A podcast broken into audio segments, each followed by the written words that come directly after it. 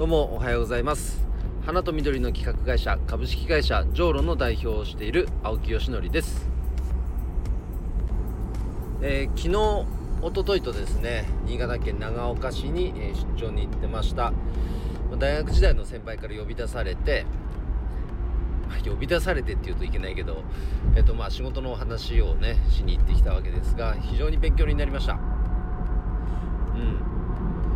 で改めて花の可能性もすごく感じたところです。でここから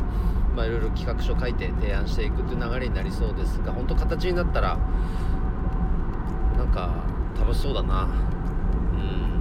でその会先輩の会社はもちろんのこと本当形になってちゃんとビジネスとして回れば他の県にもね持っていけるようなモデルができるんじゃないかなというふうに期待しています。で今日はですねえっ、ー、とまあこの運営している運営が始まったか。12月1日から運営が始まった花と緑の社会実験室。そうの運営メンバーについてちょっとお話ししたいと思います。あの表立った運営メンバーとして僕はね正直顔出してないんですけどあのランディングページとかにもね、まあ、もちろん運営には携わってるんですがメインであの運営に関わってくれてるメンバーが、えー、5人いまして実はそのうち花屋さんって1人だけなんですよ。それ以外はみんなね花屋さんじゃないメンバーばかりなんですね。例えばどんな人かというとうんとまあ、子育てしながら、えー、なんか一般の企業で働いててで合間の時間で SNS クリエイター、あのー、なんだ SNS のアカウント運用をサポートしたりそういうお仕事してる子が1人いたりとかあとは幼稚園の先生の資格持ってでもお花がやっぱ好きだからお花と子どもの教育っていうのを掛け合わせてなんかワークショップやったりとか。なんかねいわゆる本当にお花屋さんっていう人はいないんですねでも、うん、でも僕も含めてみんなに共通しているのはやっぱり花の可能性を感じてるってことなんです。花は何かできるよねと。でも花屋さんはまあ花屋さんで、まあ、そこはもうお任せするとして僕らができることって多分もっと違うことだよねと。どうやったらこの花の可能性を引き出してこう商品やサービスに落とし込んで社会問題を解決していけるかとかね。みんながもっとワクワクするような何かを提供できるかとか。そういう視点で花っていうものを捉えてるんですよ。うん、この動き活動がすごく僕は今楽しいしこういうことがそもそもやっぱしたかったっていうことがねだいぶ整理できてきましたね。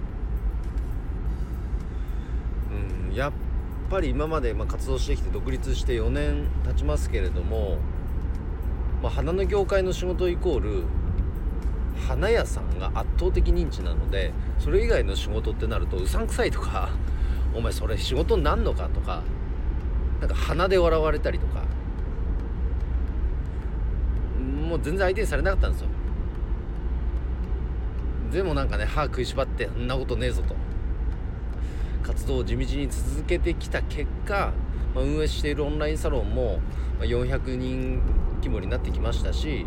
まあ、その規模の拡大に伴って僕の認知っていうのもちょっとずつ高まってきて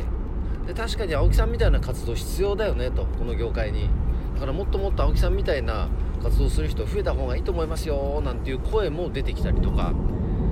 とてもねなんだ手応えを感じるようになってきました。じゃだったら僕みたいな人がこう自然と集まるねまた一つの場所というのがあってもいいんじゃないかと思ってこのオンラインサロン、えー、虹のあ虹のアトリエじゃないや。あのそう花と緑の社会実験室そうを立ち上げるに至ったんです。で実際運営しているメンバーというのが花屋さん以外。で1人その僕ら運営メンバーの母というふうに言ってますけど花屋さんも1人参加してくださっててやっぱり業界のね知識っていうのも全く知らないっていうのはちょっと危険だなと。